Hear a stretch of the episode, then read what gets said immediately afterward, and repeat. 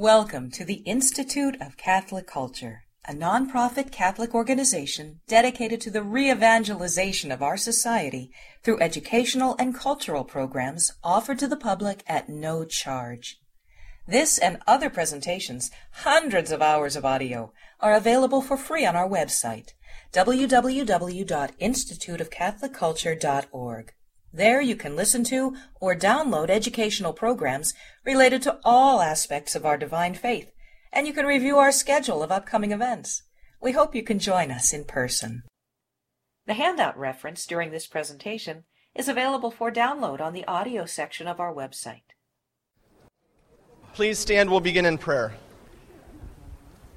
In the name of the Father, and of the Son, and of the Holy Spirit. Heavenly Father, we give you thanks and praise for this night and the privilege that we have of gathering together as your children. We ask you to come and uh, be with us by the power of your Holy Spirit, and that your Spirit would guide us into all truth. For all that is done, Lord, this evening, and for the fellowship that we enjoy, we give you thanks and praise through Jesus Christ our Lord. Amen. Amen. In the Father, Son, and Holy Spirit. Amen. We have a wonderful presenter this evening. Father Randy Sly is a Catholic priest with the personal ordinariate of the Chair of St. Peter, serving as chaplain of the St. John Fisher Ordinariate Community of Northern Virginia, and as a priest in residence at Our Lady of Hope Catholic Church. He was raised in the Episcopal Church and spent over 30 years in parish and denominational ministry, where he was ordained a priest and later consecrated as a bishop. He last served as the Archbishop of the CEC's Eastern Province. In November 2006, he and his wife were received into full communion with the Roman Catholic Church. And in 2012, he was ordained a Roman Catholic priest. Father Sly is a popular speaker on spiritual formation, biblical studies, pro life issues, the family, worship, and liturgy. In addition, he earned a bachelor and master's degrees. Father Sly was awarded a Doctor of Divinity degree honoris causa from Holy Trinity Theological College and Seminary. He and his wife have three grown children and eight grandchildren and resides in Potomac Falls, Virginia. Please join me in welcoming Father Randy Sly.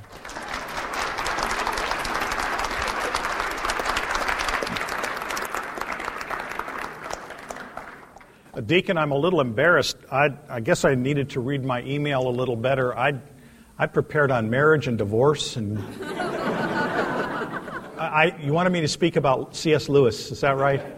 Okay. Well, that's what we'll do then. Um,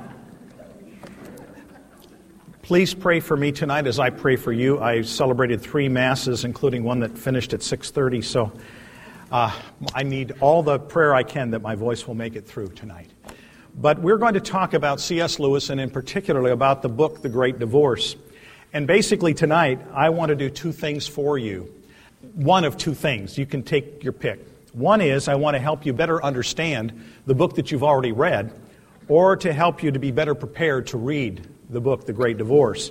Please know this is not going to be a Cliff's Notes lecture. I'm not going to do a thing all the way through the Great Divorce. I want to kind of give us a bigger picture than that, and hopefully, after we look at the at the big picture, then we maybe dive into a few passages where we can really get to see the flavor of what C.S. Lewis did in his writing. But it wouldn't be the Institute of Catholic Culture, and it wouldn't be consistent with me if we didn't read Scripture. Yeah, Deacon Spector. Yeah, so. I want to set the context by just reading from 2 Corinthians chapter 5 what St. Paul says to the Corinthians, and he says, For we know that if our earthly dwelling, a tent, should be destroyed, we have a building from God, a dwelling not made with hands, eternal in heaven. For in this tent we groan, longing to be further clothed with our heavenly habitation. If indeed, when we have taken it off, we shall not be found naked. For while we are in this tent, we groan and are weighed down, because we do not wish to be unclothed, but to be further clothed, so that what is mortal may be swallowed up by life. Now, the one who has prepared us for this very thing is God, who has given us the Spirit as the first installment.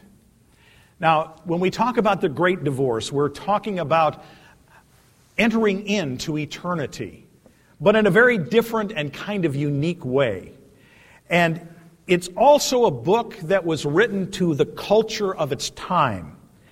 It was really an indictment and a challenge to the uh, culture of modernism, and also looked upon as a way of helping to establish some good thinking about the Christian religion as a focus.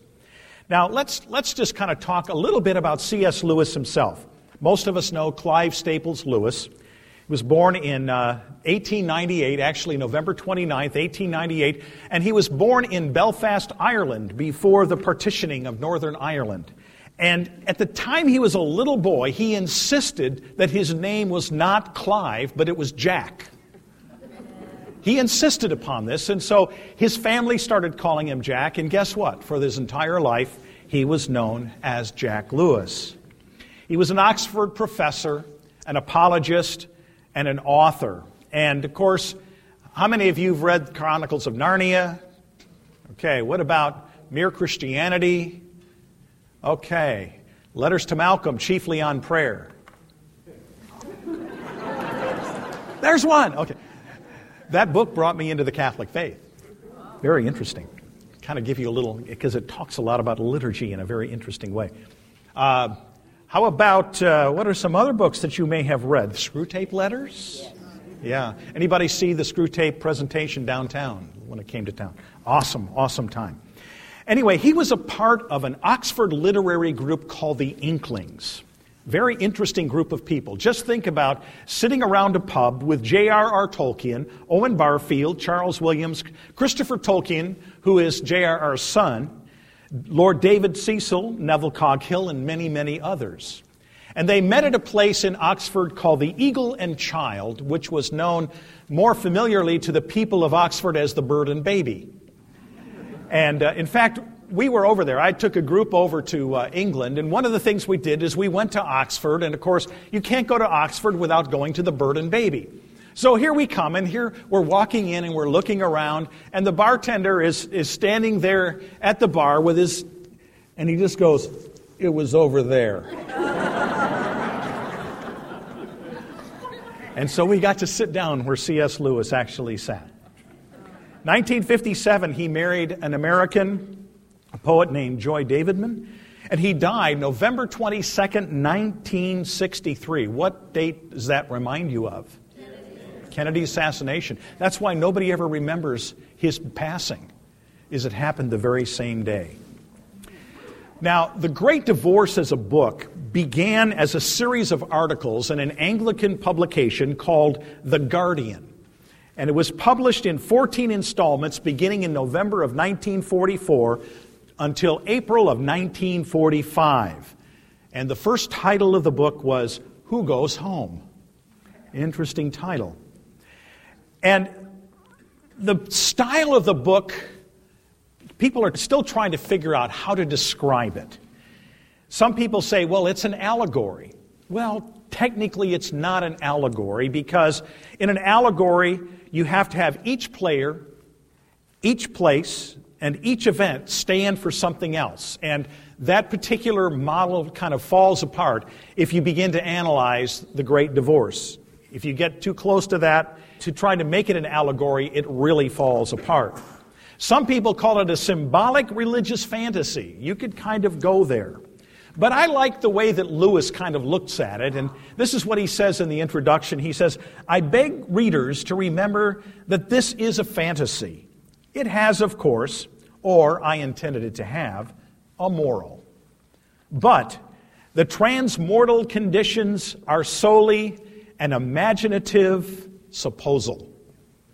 They are not even a guess or a speculation of what actually may await us. I love that. This is an imaginative supposal. So please don't read The Great Divorce thinking that he is making a theological outline of how we're making it through the eschatological future that we will have with our Lord. But it's a way for him to convey and to communicate certain principles and certain ideas that he has. Uh, my seminary professor, one of my seminary professors, beat it into me one, with three words, and he said this a text without a context is a pretext. Text without a context is a pretext. And he would say, Context is everything. In other words, what was going on around the book, or what was going on around, in my case, the scripture back then. So let's look at what was going around the book that makes this book so unique and so important. Because it wasn't written in a vacuum, and it wasn't written out of a lark. He didn't sit down one day and go, You know, I'm going to write an imaginative supposal. And I'm just going to make up these characters. There was something more involved. In particular, and this will kind of alleviate some of the concerns you might have about my outline, because you're wondering where I was going with this. But the book was written as a response to an early poem by William Blake, which was entitled The Marriage of Heaven and Hell. Now you understand why he calls it the Great Divorce. It was a response to the marriage of heaven and hell. Now, I'm going to talk about that in a second, but I want to set that one off to the side and go back and give us a little historic context for what we're talking about. Western culture, of course, began to change about the time that Columbus discovered the New World. But really, some of the major changes took place in what they call the Industrial Revolution from 1760 to about 1840. And this is when we began to see the move from an agrarian society to an industrial society. We began to see the fragmentation of the family where the fathers left the farms and moved to the cities in order to find work in factories. And it was really the beginning of a major shift in culture none has ever seen before. This was really quite an amazing thing.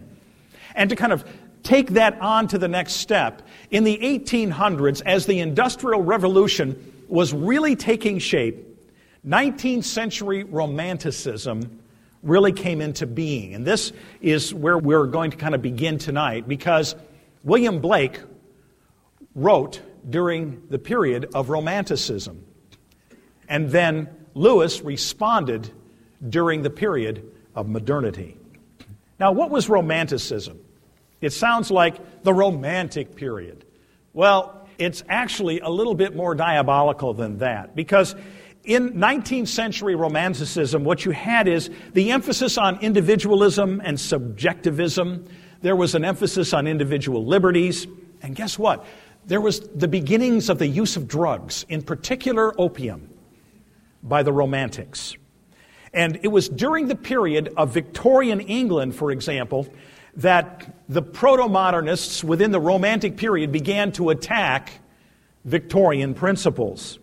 It was a time of cultural turmoil, radical economic upheaval, mechanization, scientific discoveries, human condition in crowded cities were just causing all kinds of, of changes in the dynamic because the families were floundering back on the farm without dad because dad was in the city.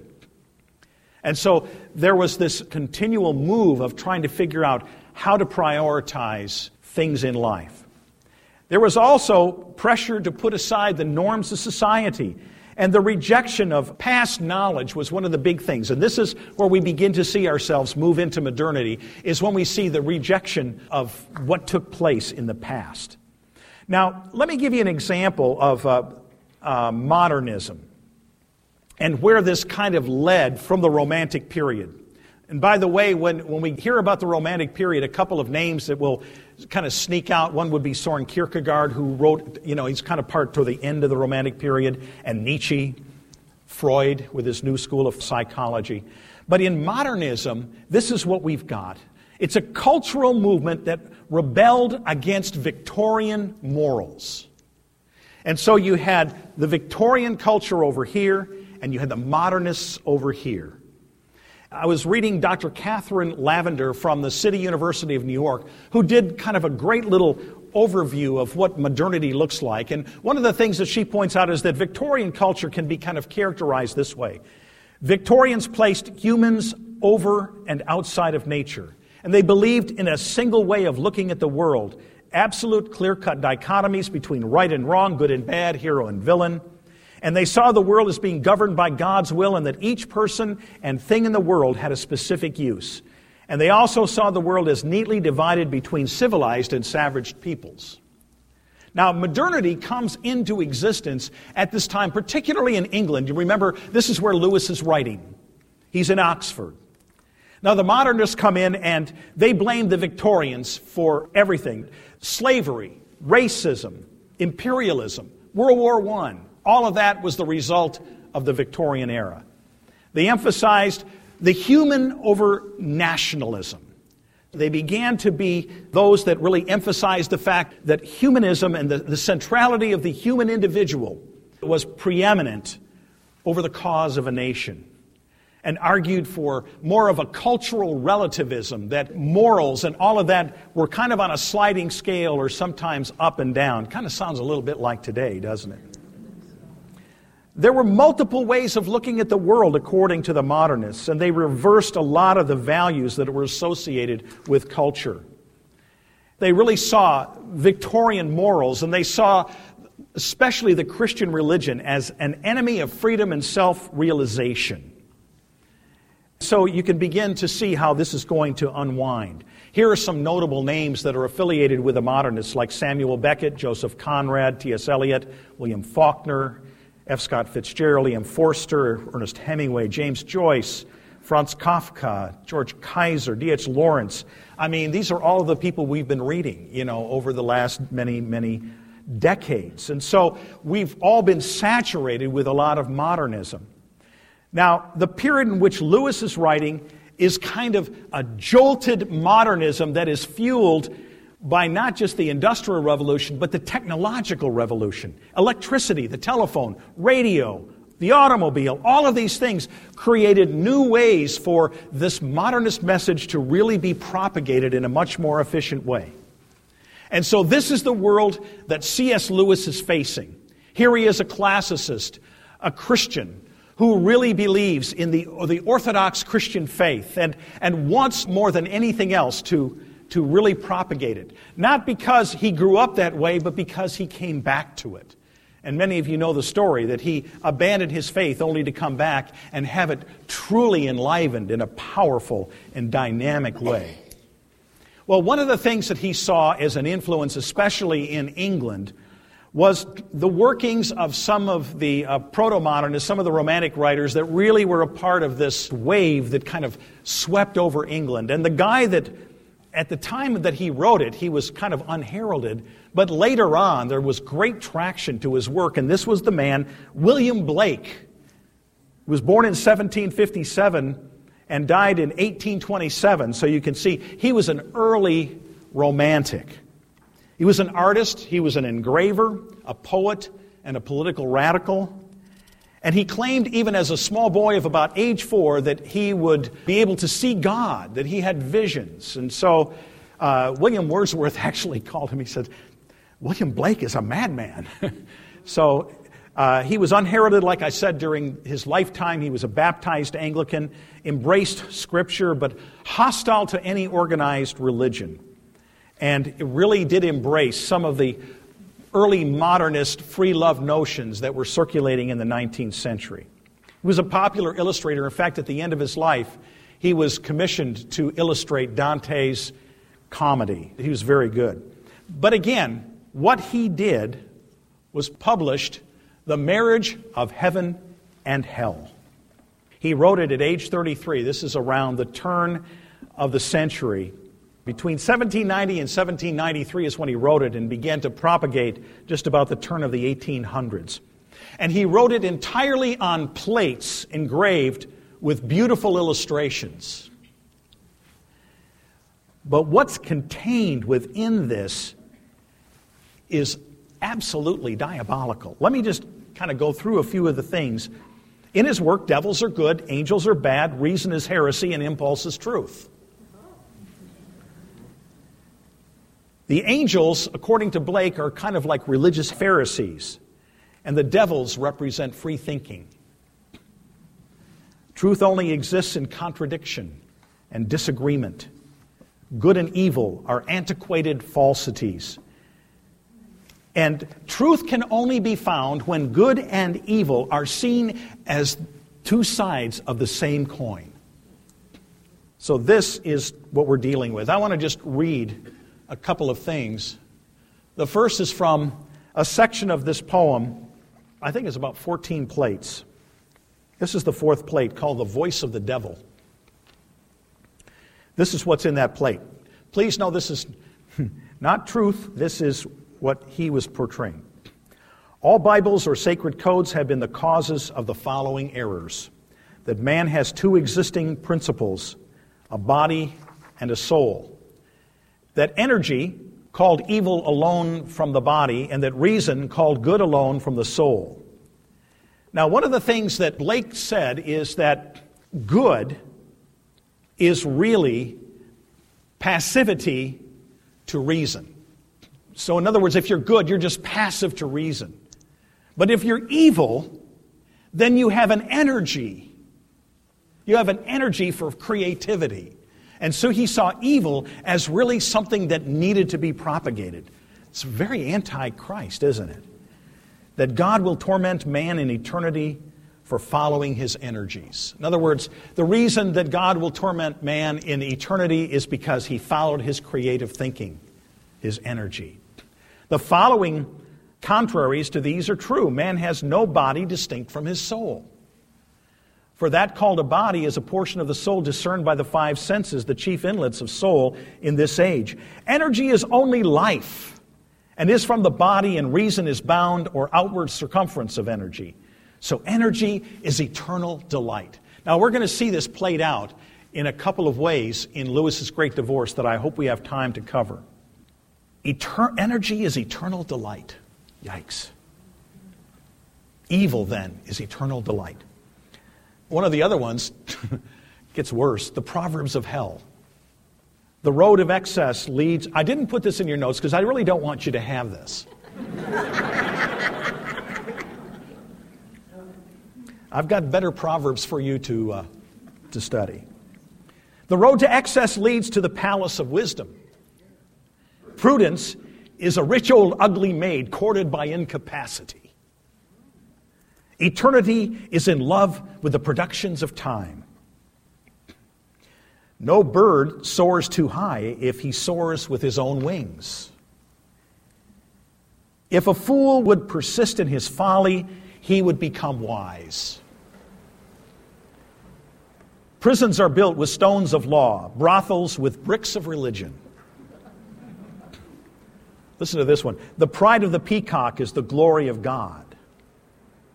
The lust of the goat is the bounty of God. the wrath of the lion is the wisdom of God. And the nakedness of woman is the work of God. Everything possible to be believed is an image of truth. Boy, that leaves it wide open. Prayers plow not, praises reap not. Sooner murder an infant in its cradle than nurse unacted desires. Can you just, I mean, this guy is, is, is putting this out for, I'm going to get this off of there. Eh, yuck. This guy's trying to propagate this kind of stuff. And you know what? The people in this free thinking English society were kind of buying it. A lot of these, you know, they're kind of like the beatniks of England. You know, they were just, oh, wow, this is cool. This is really, oh, yeah. Yeah, I need to nurse my desires. Well, it's, it's, it's just a mess. So basically, whether good or evil, all will ultimately end up at the same place. So it doesn't matter. Live your life the way you want to live it, it won't matter at all. And that's one of the things that Lewis felt was a call to right, a call to set everything straight. In fact, Lewis, in the preface to The Great Divorce, said this Evil can be undone, but it cannot develop into good. Evil can be undone, but it cannot develop into good. So, The Great Divorce was written to help illustrate the human condition from a Christian point of view, from a biblical point of view and to answer by reason of good stories and this creative, imaginative supposal some of the meanderings of people like the William Blakes of the world. Now, let's take a look at the Great Divorce itself in summary form and see what we've got here. And I think you've got this on your outline. And you can kind of fill in some notes as you go along. First of all, the Great Divorce begins in hell. Here we find the first person, a narrator, most likely Lewis himself. And uh, he's finding himself in a shabby, gray, rain soaked English city bathed in perpetual twilight. And this is populated by men and women of unpleasant personality. The town's boundaries keep expanding because the people can't stand each other, so they keep moving farther away. it sounds like, you know, the suburbs. Anyway.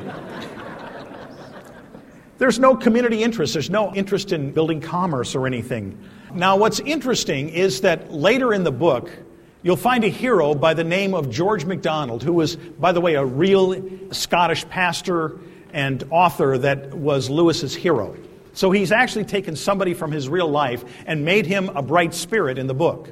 And George MacDonald kind of lets the cat out of the bag at one point in the book about hell, and he says this it depends on the way you're using the words. I can't really be a Scotsman, but if they leave that gray town behind, it will not have been hell. To any that leaves it, it is purgatory. Perhaps ye better not call this country heaven, not deep heaven, ye understand. You call it the valley of the shadow of life. And yet to those who stay here, it will have been heaven from first. And ye can call these sad streets in the town yonder the valley of the shadow of death. But to those who remain there, they have been in hell even from the beginning. Very interesting. So that's the beginning point. Now, what happens? There's this bus stop in hell. And there's a group of people that are getting on the bus. It's a beautiful gilded bus, and it begins to fly, and it takes its passengers to heaven. So we have this bus, it's on the way to heaven. And on the trip, it's kind of interesting because as it lifts off and they begin to see this twilight city, you would think that the city continues to get smaller as but what happens is that the higher they go the bigger the city is. Why is that? Because people have moved so far away that the expanse of the city is almost unlimited but the trip keeps moving higher and higher. The bus keeps taking them up, and it goes up this cliff. And the people on this bus that Lewis encounters, later he's going to call them ghosts. And we'll find out why in a, in a second. But each one of them then becomes one of the stories, one of the encounters that he has in heaven. And this country that they get to, when they arrive in heaven, this country is the most beautiful country they've ever seen. Every feature of landscape is absolutely glorious. The colors are so vivid. Everything is so strong. The noise of the waters is so loud that it's almost deafening in awe. And one of the things that's happening is that there's a change going on, that as they arrive in heaven, these guys on the bus, all of a sudden, they become ghost like. In other words, in comparison to the reality in which they are entering, they now do not have that much substance. When they step off the bus onto the grass, the grass blades are painful for their feet. It is so painful for them to keep walking. It's just really interesting how the contrast here in hell, they have substance. In fact, they have more substance than hell does because the houses that they can create down there can't keep out the rain. They're just for show. They don't have any safety or security involved.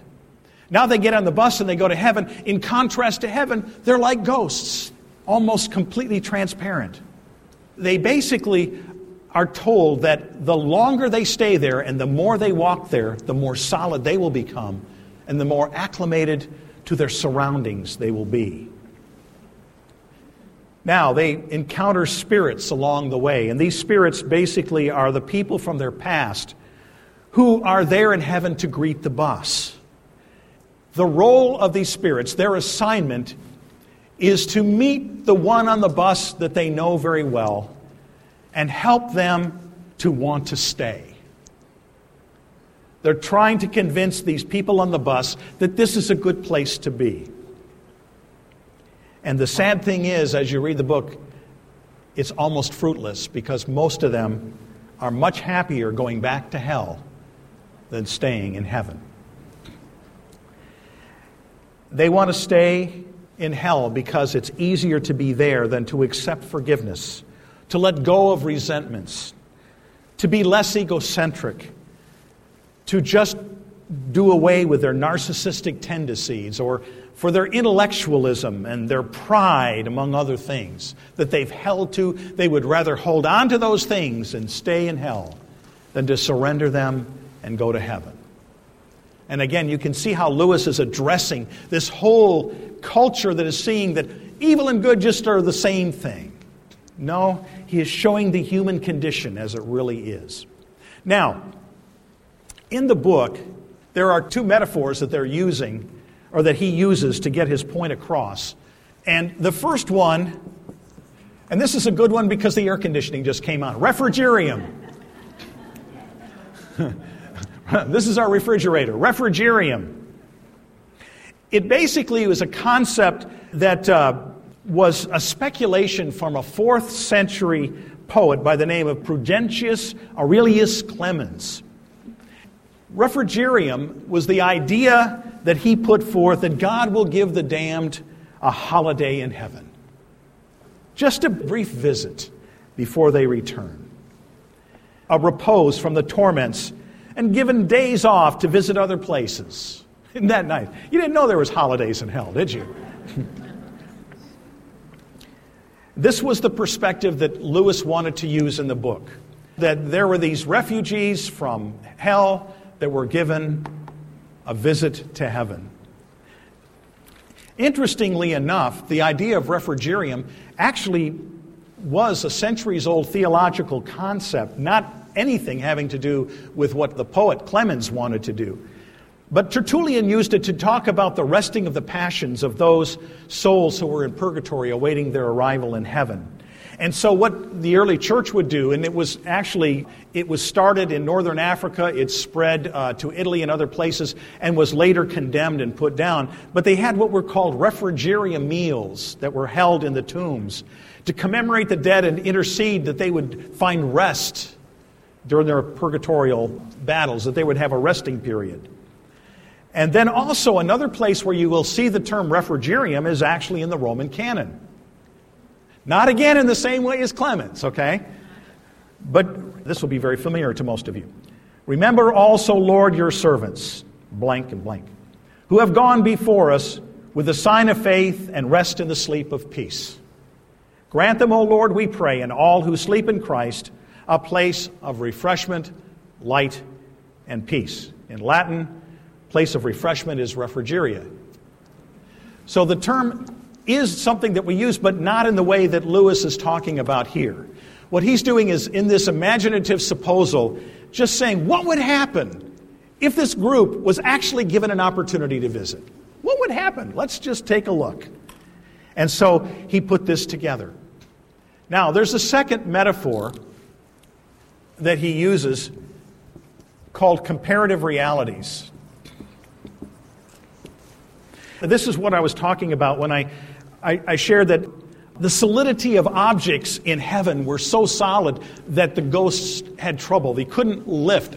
This, the, one of the ghosts wanted to take apples back with him. He couldn't lift the apple. You can't stand on the grass, it's so painful. You couldn't go into the water because it would kill you. I mean, it just, everything was so real and hell was so not real. Well, he got this from basically a story called The Man Who Lived Backwards by Charles F. Hall. And it was published in a book called Tales of Wonder in 1938. And here, this is a time travel piece where uh, Hall supposed that the sandwiches were so strong they could not be bitten, and raindrops could pierce like bullets because when you're visiting the past, the past is firm and cannot be stopped, cannot be changed. It is firmly there. Where you from the present, you're still in flux. But if you visit the past, it's more solid than you are. That's where he got the concept. So he took these two metaphors and used them to really put this book together. And of course, we have the, you know, a great character list. We've got, of course, the narrator who is basically Lewis himself the tousle headed poet who was a professed communist, the big man, a violent ghost that didn't like the fact that murderers could be forgiven. One of my favorites, the Episcopal ghost. Not Episcopal in the denomination, but Episcopal in office. Yes, we're going to talk about him if we have time. The Episcopal ghost, the hard bitten ghost, the hard bitten ghost, the paranoid ghost, the teacher, that is George MacDonald. Then you have the famous artist who can't accept being in a place where he's not famous, where everybody's the same. Uh, the domineering woman who was upset because she could no longer dominate her husband in heaven. And so she was mad about that. So she went back to where she could dominate people. She was upset. Also, there was a bereaved mother who was obsessed with her son that had died, and she would rather have him come back to hell so that she could be his mommy rather than let him go to heaven. The lustful ghost with the lizard, an oily ghost, an oily man, they called him. And then there's the dwarf and the tragedian. One person with two personalities. Very interesting group of characters to work with. Well, we've got just enough time. I want to go ahead and have us visit one of these characters. I want to visit the Episcopal ghost, which is B in your outline. I, I gave you several of these to look at, plus some quotes out of the book that you can read. But this will give you an idea of how clever he is in terms of his understanding. So the Episcopal ghost, it goes like this Close beside me, I saw another of the bright people in conversation with a ghost. It was that fat ghost with the cultured voice who had addressed me on the bus, and it seemed to be wearing gaiters. Now, those are spats, for those who don't know what gaiters are. It has nothing to do with Florida football. and it was saying to the spirit who was naked and almost blindingly white, Ah, Dick, I shall never forget some of our talks. I expect you've changed your views a bit since then. You became rather narrow minded toward the end of your life, but no doubt you've broadened out again. How do you mean? Well, it's obvious by now, isn't it, that you weren't quite right. Why, my dear boy, you were coming to believe in a literal heaven and hell. but wasn't I right? Oh, in a spiritual sense, to be sure. I still believe in them in that way, but I am still, my dear boy, looking for the kingdom. But nothing superstitious or mythological. Excuse me, where do you imagine you've been? Ah, I see. You mean that gray town with all its continual hope of morning. We must all live by hope, must we not? With its field for indefinite progress is, in a sense, heaven if we only have eyes to see it. That's a beautiful idea. I didn't mean that at all. Is it possible you don't know where you've been? Now that you mention it, I don't think we ever do give it a name. What do you call it? We call it hell.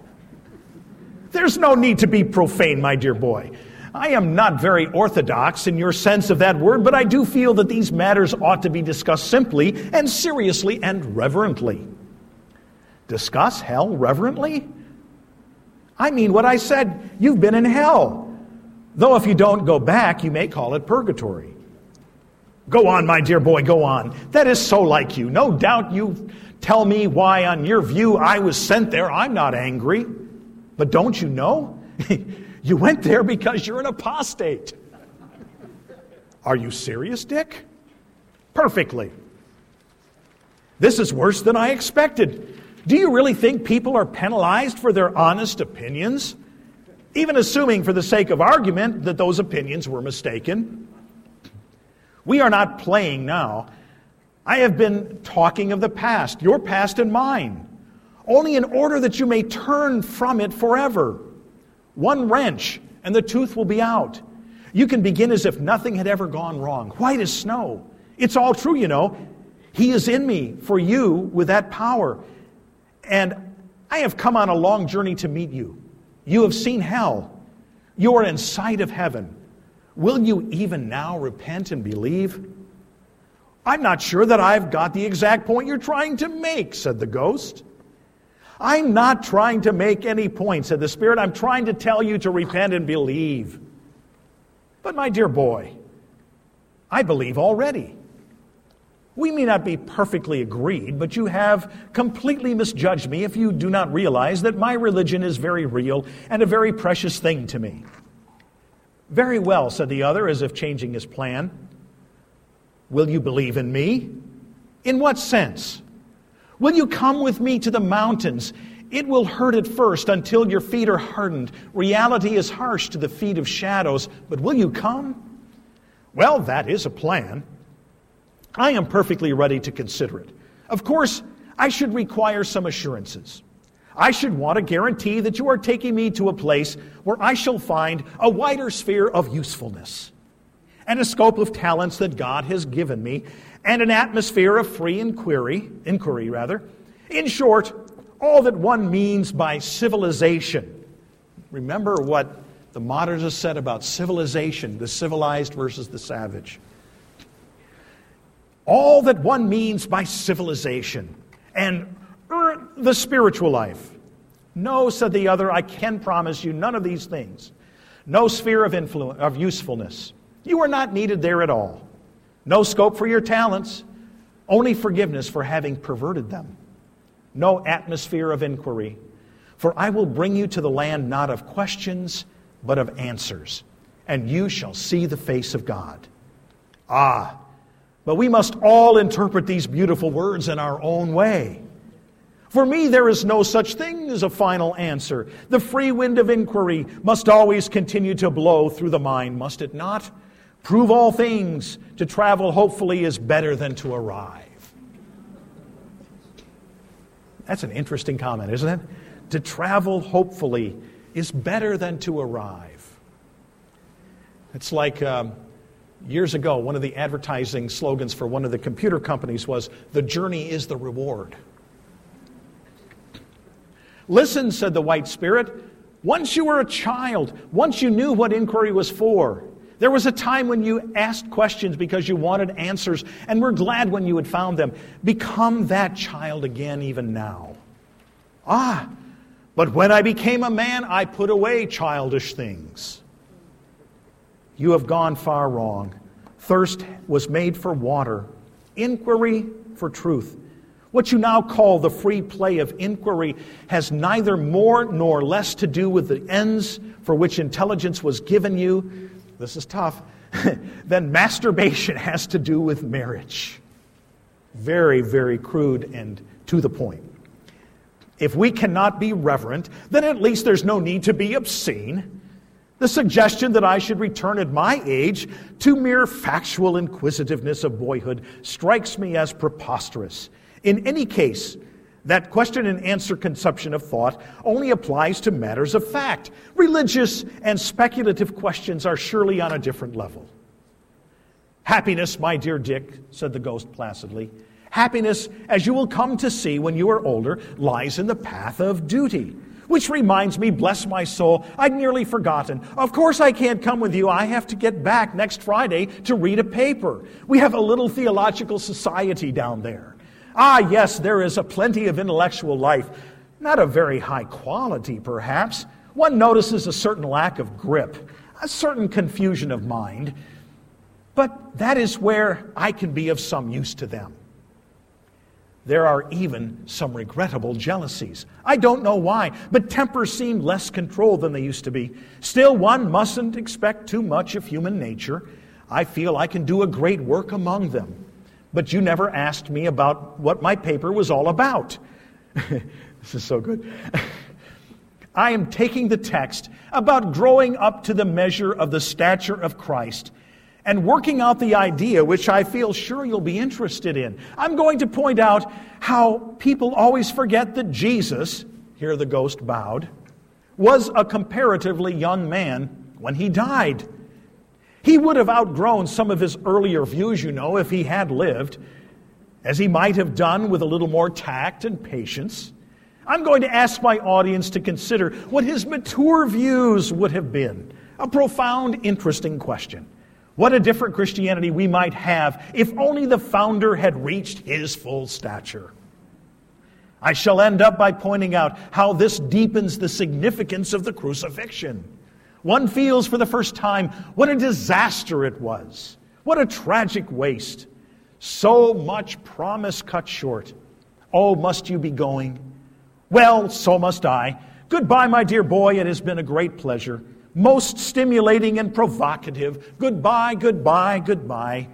The ghost nodded his head and beamed on the spirit with a bright clerical smile, or with the best approach to it which, with such unsubstantial lips, could manage, and then turned away, humming softly to himself City of God, how broad and far. Oh, my word. They're all this good. And they all speak to the human condition. This man would not let go of his intellect and just accept faith that was there before him. And each of these stories in this imaginative supposal is a means for us to examine some of the limitations, some of the restrictions, some of the resistance we might have to literally offering ourselves to God. Just to give you just a little hint.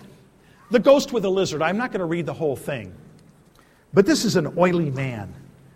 And what you find out later is that this oily man with the lizard, the lizard is really lust. And he's having a dialogue with the angel. And I'll just read just a little bit of it. It's uh, kind of partway into uh, the story, he says, the ghost is talking to the angel about the lizard. He said, I told this little chap that he'd have to be quiet if he came, which he insisted on doing. Of course, his stuff won't do here. I realize that, but he won't stop. I shall have to go home. Would you like me to make him quiet? said the flaming spirit, an angel as I now understood. Of course I would, said the ghost. Well, then I will kill him, said the angel. Ah, Look out, you're burning me. Keep away, said the ghost, retreating. Don't you want him killed? You didn't say anything about killing him at first. I hardly meant to bother you with anything so drastic. It's the only way, said the angel, whose burning hands were now very close to the lizard. Shall I kill it? Well, that's a further question. I'm quite open to consider it, but it's a new point, isn't it? I meant for the moment I was only thinking about silencing it because of up here. Well, it's so embarrassing. May I kill it? Well, there's time to discuss that later. There is no time. May I kill it? Please, I never meant to be such a nuisance. And it goes on and on. Well, he kills the lizard. And after he kills the lizard, I'll read toward the end. He says, Next moment, the ghost gave a scream of agony, such as I never heard on earth. The burning one closed his crimson grip on the reptile, twisted it while it bit and writhed, and then flung it, broken backed on the turf. Ow! That's done for me, says gasped the ghost, reeling backwards. For a moment I could not make out anything distinctly. Then I saw between me and the nearest bush, unmistakably solid but growing every moment solider, the upper arm and the shoulder of a man. Then a brighter still and stronger the legs and the arms, the neck and the golden head materialized while I watched, and if my attention had not wavered, I should have seen the actual completing of a man, an immense man, naked but not much smaller than the angel. What distracted me was the fact that at the same moment something seemed to be happening to the lizard. At first, I thought the operation had failed. Far from dying, the creature was still struggling and even growing bigger as it struggled. And as it grew, it changed. Its hinder parts grew rounder. The tail, still flickering, became the tail of hair that flickered between the huge and glossy buttocks. Suddenly, I started back, rubbing my eyes. What stood before me was the greatest stallion I had ever seen. Silvery white, but with mane and tail of gold. It was smooth and shining, rippled with swells of flesh and muscle, whinnying and stamping with its hooves. At each stamp, the land shook and the trees dwindled, and this man rode his horse to heaven. Isn't that cool? That God takes what is in you that is wrong and in allowing Him to kill it in you, He can bring forth virtue. He can bring forth something of grace and make you even stronger than ever before. Part of it is just letting go of what God wants to kill. So, Lewis writes a stimulating book. If you have read it, read it again now.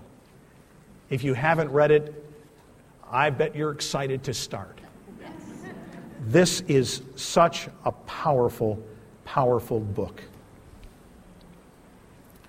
This is what Lewis said, and this really goes to the idea of the man with the lizard, and this is from his introduction. He said, I believe to be sure that any man who reaches heaven will find that what he abandoned, even in plucking out his right eye, has not been lost. That the kernel of what he was really seeking, even in his most depraved wishes, will be there beyond expectation, waiting for him in the high countries. Lewis has given us in this book a way of aspiring to holiness, aspiring to do what is right, to abandon those things which are not of Him, not of God, and to surrender ourselves completely that He might take and in this new creature, which He has created in Christ Jesus through our baptism, that we can ever grow more holy, more beautiful, more lovely, more bright and shining and end up ultimately in our heavenly reward. Great book. Thank, Thank you. you very much, Father.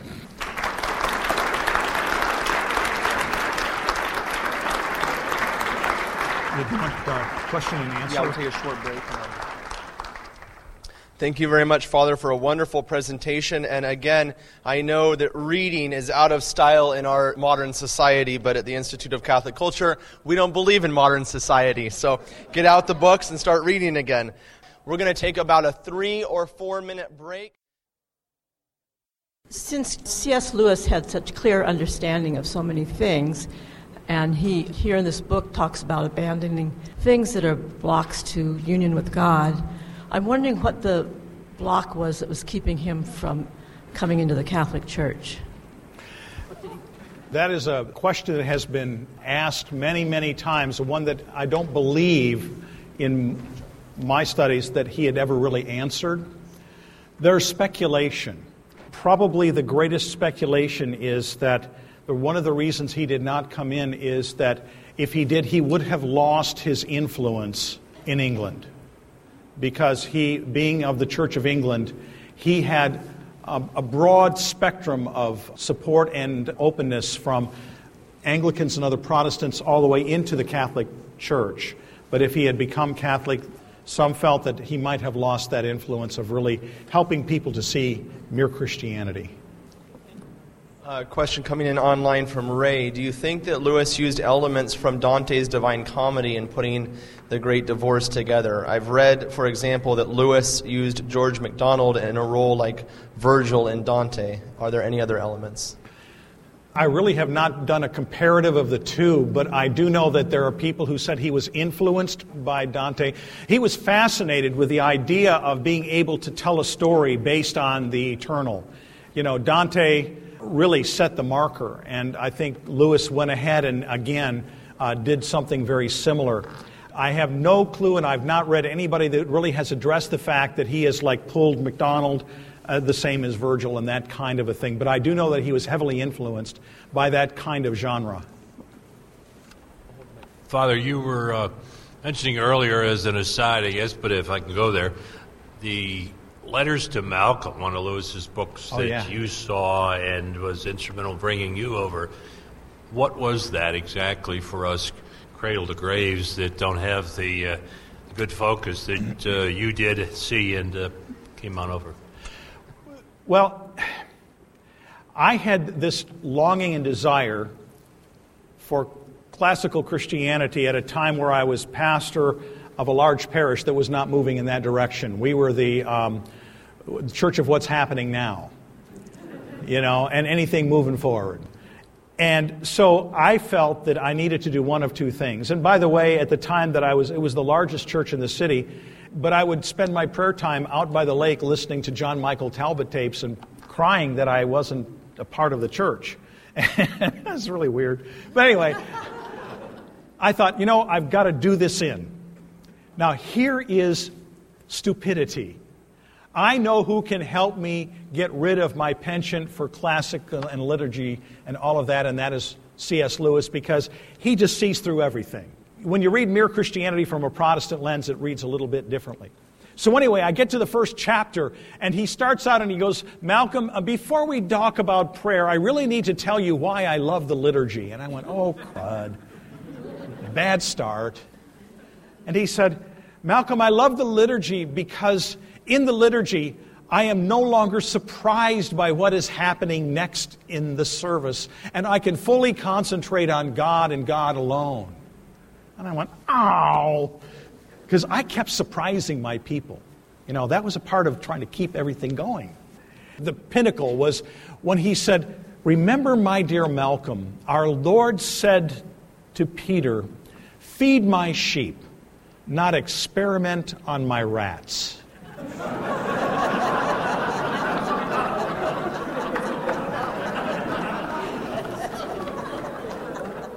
and I was done. I mean, I was like leading them like rats through a maze, you know. We got to do it a little bit differently this week. And they were being surprised constantly. And you know what? They were being entertained, they were being amused. Everything was going on. The only person that wasn't amused was God because he was kind of left in the background. So that book kind of set me on a course that led ultimately into the fullness of the faith through the Catholic Church because I realized that even within the Anglican tradition, there's so much tinkering going on, changing the goalposts in the middle of the game, so to speak. And some of the experimental liturgies that were coming out were just uh, very disconcerting. Uh, there was one that came out, it was rejected, obviously, but it, this liturgy in the midst of the Eucharistic prayer, you, uh, one of the prayers suggested was, and to Jesus who bore us in her womb. So, anyway, I'm going to stop. Pick a lock. Uh, another question coming in online from Kristen in Cape Vincent, New York asks Did George MacDonald actually say any of the things that Lewis has him saying in his fictional dialogue? He said them, but not specifically the way that they were written. In fact, one of the things that Lewis talks about is that in every single book he's written, there's an influence of George MacDonald. He was just a great hero of Lewis's, and uh, at the same time, there's no actual extant text that he derived the dialogue. It was all made up, it was contrived, but it was basically representative of how MacDonald would probably answer those questions or dialogue at that point. He knew him so well. I was interested in hearing your comments on the comparative influence of the marriage of heaven and hell and the great divorce at the time, how they were received in England. That's why first he called it Who Goes Home. But then he realized that if he really wanted to make the point, he needed to really get a little bit more in your face with especially what William Blake was saying. And so Blake was suggesting that there is a marriage of heaven and hell. And what Lewis was saying, well, if there is a marriage, I'm going to give it the great divorce. I'm going to sever the two because they cannot meet. And that's where the comparative realities really come into play, where you see hell down here, and it's so non substantial and heaven is so real. There's no way that the two can connect. One of the things I failed to mention is that in another part of the book, I think it was George MacDonald that even mentions it, that in terms of comparison, that hell is no bigger than the size of an atom in heaven. So, this vast expanse of the gray town, this huge expanse of people moving, is no bigger than an atom in heaven. And in fact, he said, when you came on your bus ride and you kept thinking you were flying upward and upward, you were really coming in through a crack in the ground. This little tiny crack. And as you came through this crack in the ground and you soared up here, you began to enlarge so that you could fill the space allotted to you. So it's kind of an interesting way of looking at it. But he wanted to sever that marriage, call it a divorce. You mentioned all of his influences with the Industrial Revolution and Romanticism, but he finished his work two months before D Day. What about World War II? What were the influences on him where that was concerned? Well, I think one of the things that really was an influence there is that the key question at the time that Lewis wrote The Great Divorce was how can a benevolent God allow human suffering? as a type that comes from the horror of the World War. That was a, a major question back then. And he felt that this would be one way that you could answer it. And the answer was basically that man is a victim of his own failings. He's a victim of his own way of doing things. And so the question, what he was trying to do is saying, you're asking the wrong question. I think he was trying to put forth the argument that don't ask about how can a benevolent God allow this to happen, but how can you get so goofed up in your thinking that you allow these things to actually be present? So, in a sense, he was writing to that serious question that a lot of people had about who God was in the midst of the war.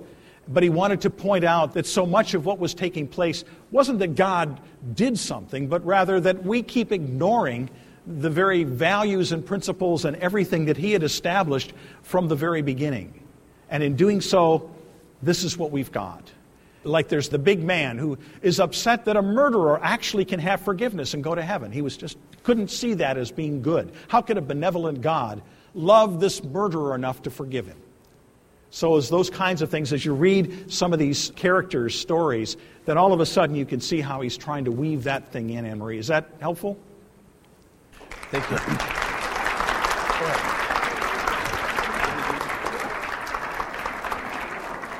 One of the things, as Deacon uh, mentioned at the earlier, I am a priest with a personal ordinariate of the chair of St. Peter, which took me about a year to rehearse so I could get it out quickly.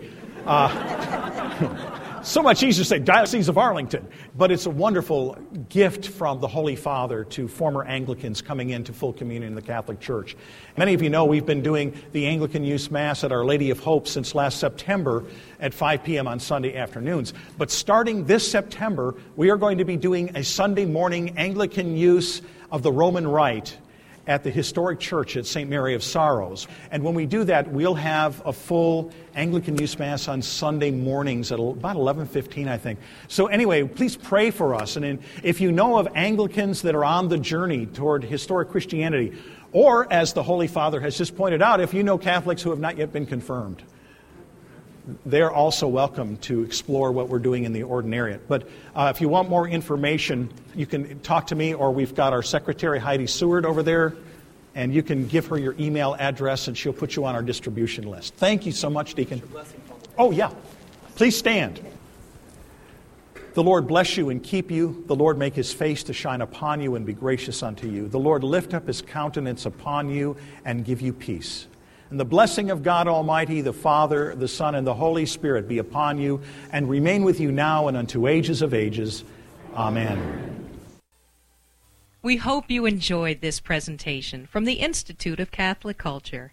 If you'd like to learn more about the mission of the Institute and how you may become a part of this important work, please visit our website at www.instituteofcatholicculture.org or call us at 540 635 7155. And may the glory of Christ Church be ever more manifest upon the earth. St. John the Evangelist, pray for us.